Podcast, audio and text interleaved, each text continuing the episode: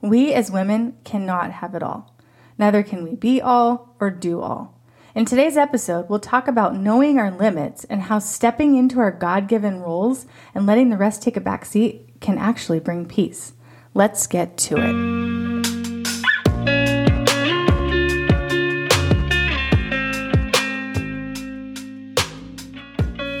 Hey there. Are you wanting to grow in your spiritual life? Your role as a woman, mother, wife? Maybe things are good, but they could be better. Or maybe you're lonely, hurt, and at the end of your rope. Either way, you've come to the right place. Welcome to Sacred Calling. I'm your host, Andrea Nutt, and this is a podcast for Christian women. Walking out this journey can at times be challenging, and it may seem impossible to get unstuck, but I'm here to tell you that it's not. My goal is to offer a relatable space filled with hope and practical ways to build better, more God centered lives.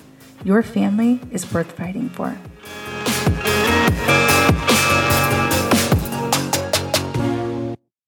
I saw a few women reposting this meme that essentially prompted this episode. And it says, the feminine urge to be a stay at home mom, but have a rewarding and fulfilling career, but also homeschool will also contribute financially, but also bake bread and grow a garden and socialize with other adults at work, but also be a homesteading mama. Wow, that's a lot. That woman is being pulled in a lot of different directions. If this sounds like your struggle, you're not alone. And frankly, I blame feminism. But hear me out. Was there inequality between the sexes? Yes. Has some good come from fighting for our rights? Of course. But as with everything, the pendulum never seems to swing to a moderate middle. It's always farthest left or farthest right. And if you look around, you'll see that extremes are a common thread in our society with every single thing. So, what message did the feminist movement send women? That women should be able to be successful outside of the home and manage our households, have time for the things that interest us, and so on. The message that we can have it all, that we can do it all, and we can be all. But there was another message that was inadvertently sent to women that being a stay at home mom was less than.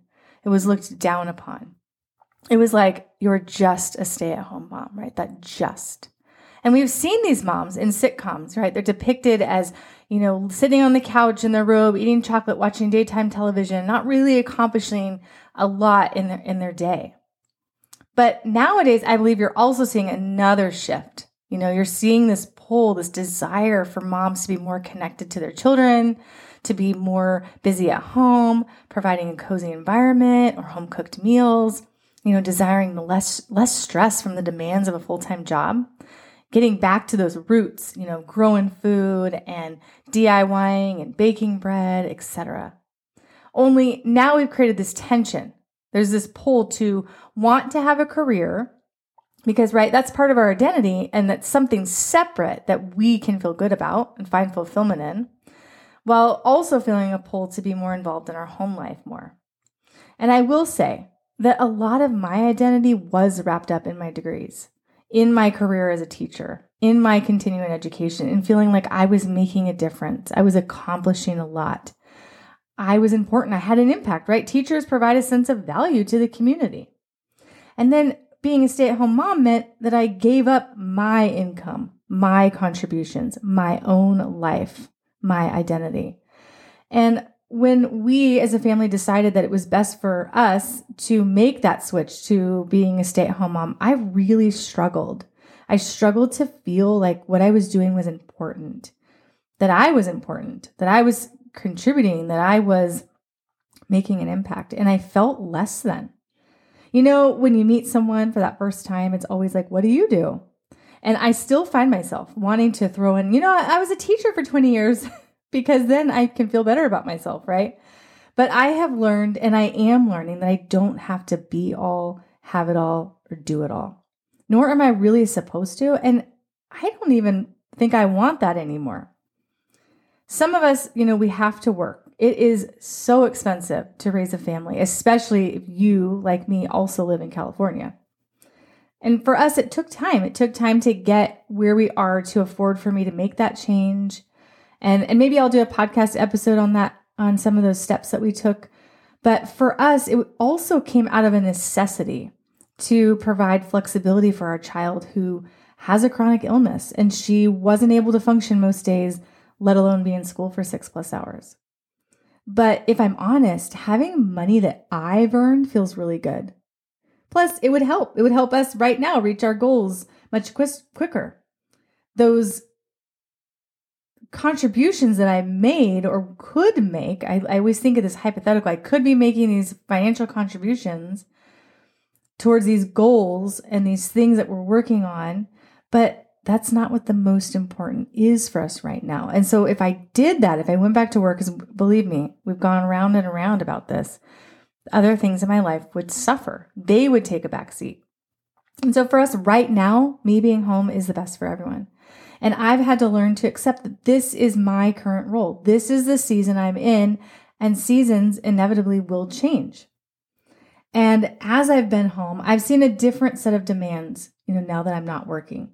I've taken on a lot more because the scales have shifted, right? They've tipped and I no longer have responsibilities outside of the home. So I carry a lot of the household management, the schooling, shuttling kids back and forth, paying the bills, handling business. I also found myself, though, wanting to fill my time with more and more because being busy and productive, you know, that sort of maxed out way of life for me that I that I lived for so long, it was actually like almost a measurement uh, for success, for how successful or unsuccessful my day was. So, you know, why not do all the things? Take on all the things.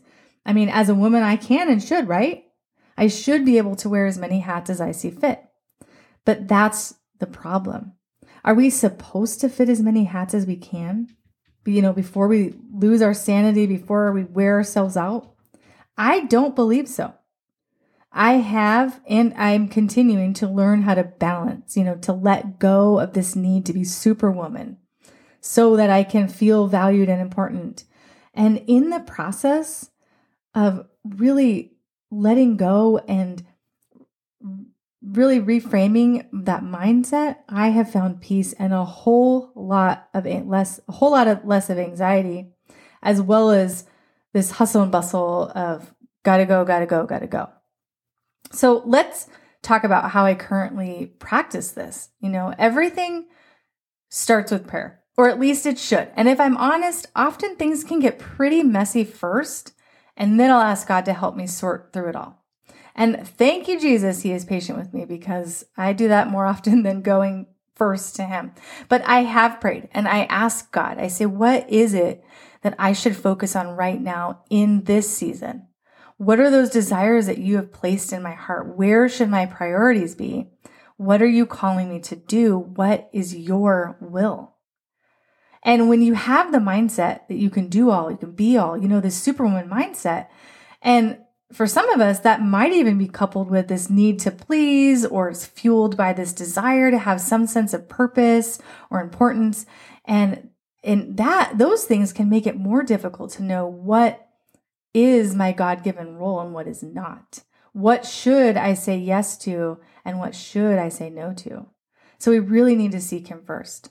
But we also need to spend time reflecting. We need to reflect on our day to day demands, and the schedules, anything that's vying for our attention, even our hobbies, and the time we spend on social media, uh, the time that we, you know, allot to this or that. And so often I ask God, like, what is your best for me right now? What is your best for those in my care? Where do you want me to serve?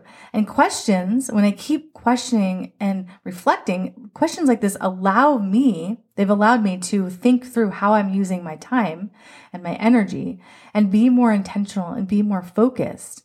And then I'm less likely to fly by the seat of my pants until, you know, I, I drop at the end of the day.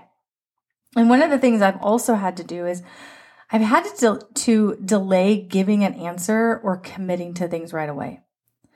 I have to think it through before I say yes or no. You know, does it align with where God has placed me? What is an area that will sacrifice, that will suffer potentially if I say yes to this? And am I okay with that?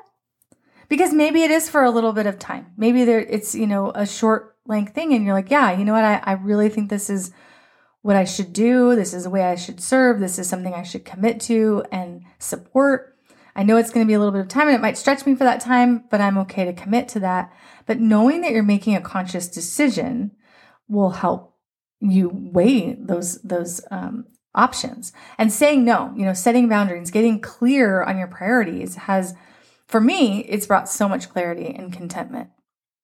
Do I still battle with myself for wanting, you know, wanting or even thinking that I can do it all? Of course. Because I think for most of my adult life, I've been functioning on this sort of like autopilot, you know, things come up.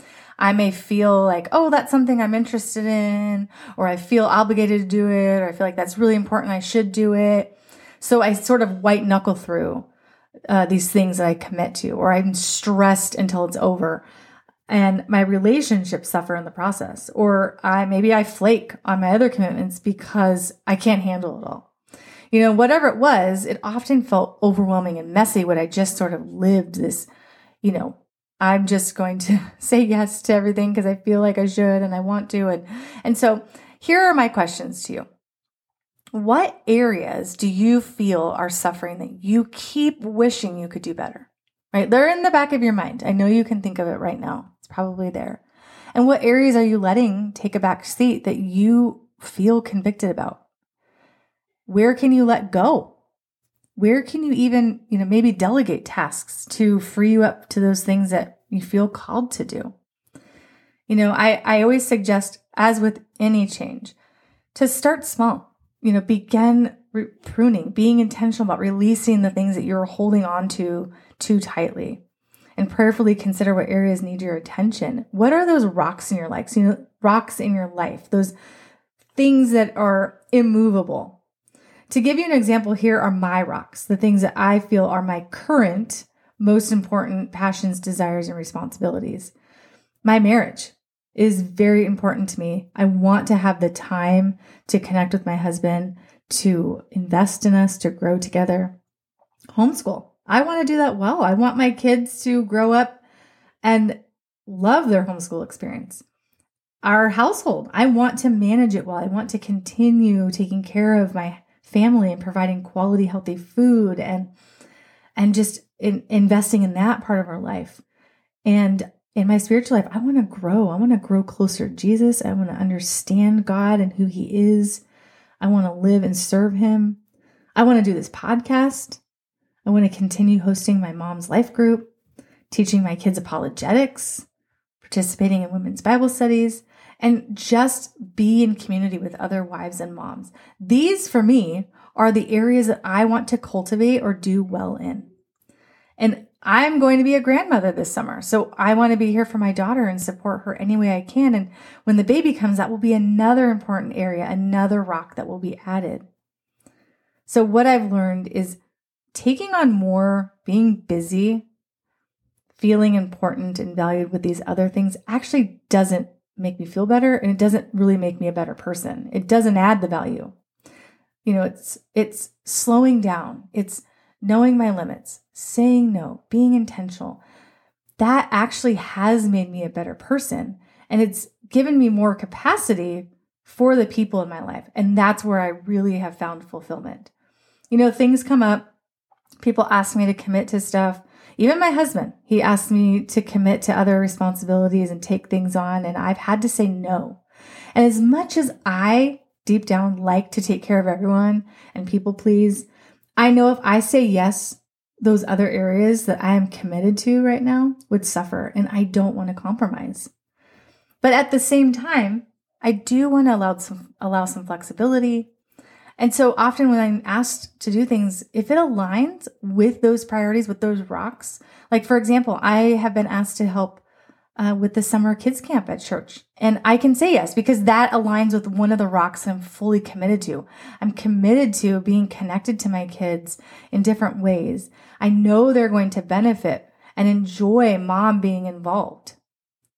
Right? That's what our kids desire. And so that for me, it's a great time. Summer, homeschool is taking a pause, extracurriculars are taking a pause. And so I can say yes. I know in the future that's going to be a great, a great way to cultivate that area of my life that I'm committed to.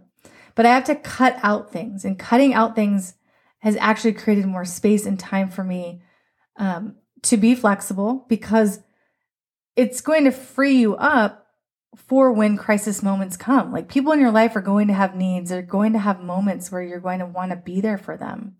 So, and it's also cutting things out as created space and time for me to rest or to learn a new skill like bread baking, which is so fun. And while the farmstead life looks enticing, I don't think I could take on much more than I already am, at least not right now. Now, I want to encourage you your life doesn't need to be flipped upside down in a day, but seeking God, His will, reflecting on your day to day, and making small changes will bring a peace and contentment that you might not be experiencing right now.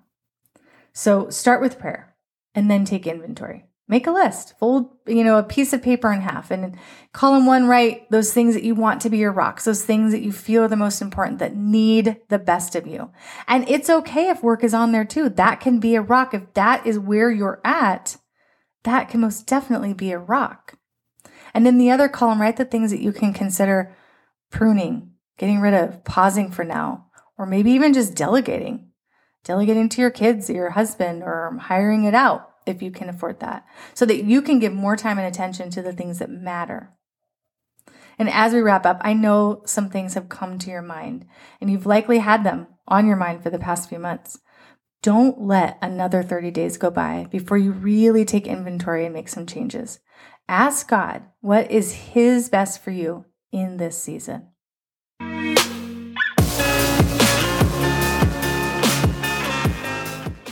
Thanks for tuning in. I hope you found something helpful or encouraging from today's podcast. If so, would you please leave a review or share it with a friend or two? This calling placed on us women is sacred, but it can be both messy and beautiful. We have got to keep contending, and we aren't meant to do it alone. I'll see you back here next time.